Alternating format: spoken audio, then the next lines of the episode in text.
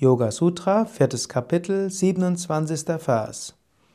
Andere Gedanken, die als Unterbrechung der Unterscheidungskraft aufsteigen, kommen von früheren Neigungen. Om Namah Shivaya, herzlich willkommen zu den Yoga Vidya täglichen Inspirationen. Ich bin dabei, über das 4. Kapitel des Yoga Sutra von Patanjali Vorträge zu geben. Diese täglichen Inspirationen sind ja zum Teil Vortragsmitschnitte von meinen Vorträgen nach den Morgenmeditationen, meistens im Haus Yoga Vidya Bad Meinberg.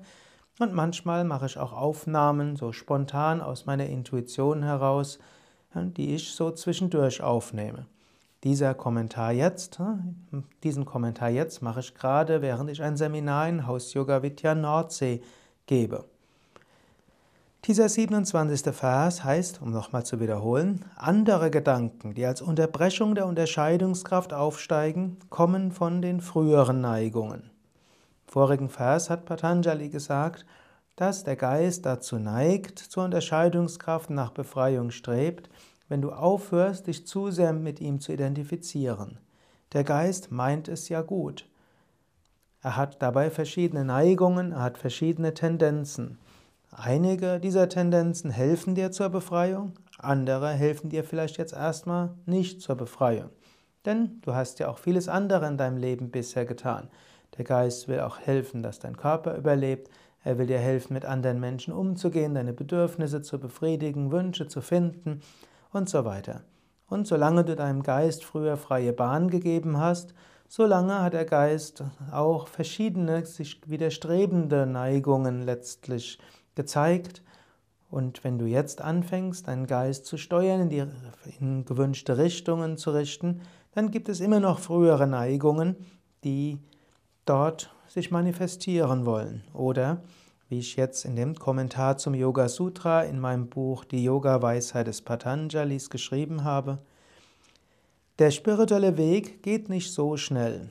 Wir können einen Augenblick lang eine wunderschöne Energie haben und wirklich erkannt haben, ja, ich bin das unerschütterliche, unvergängliche Selbst. Ich bin nicht das Gemüt. Und kurz danach identifizieren wir uns wieder mit unseren Gedanken und unserem Selbstbild und all dem. Das merkt man besonders an der eigenen Reaktion, wenn einen jemand kritisiert oder etwas schief geht. Oder man meint, man müsste etwas anders tun als das, was jetzt gerade von einem verlangt wird. Dann merkt man, dass man sich wieder identifiziert. Diese Identifikation kommt von den vergangenen Samskaras, den Eindrücken, aus dem früheren Leben und aus früheren Leben. Samskara für Samskara muss ersetzt werden oder anders gelebt werden. Wie im Beispiel von dem Baumwolltuch.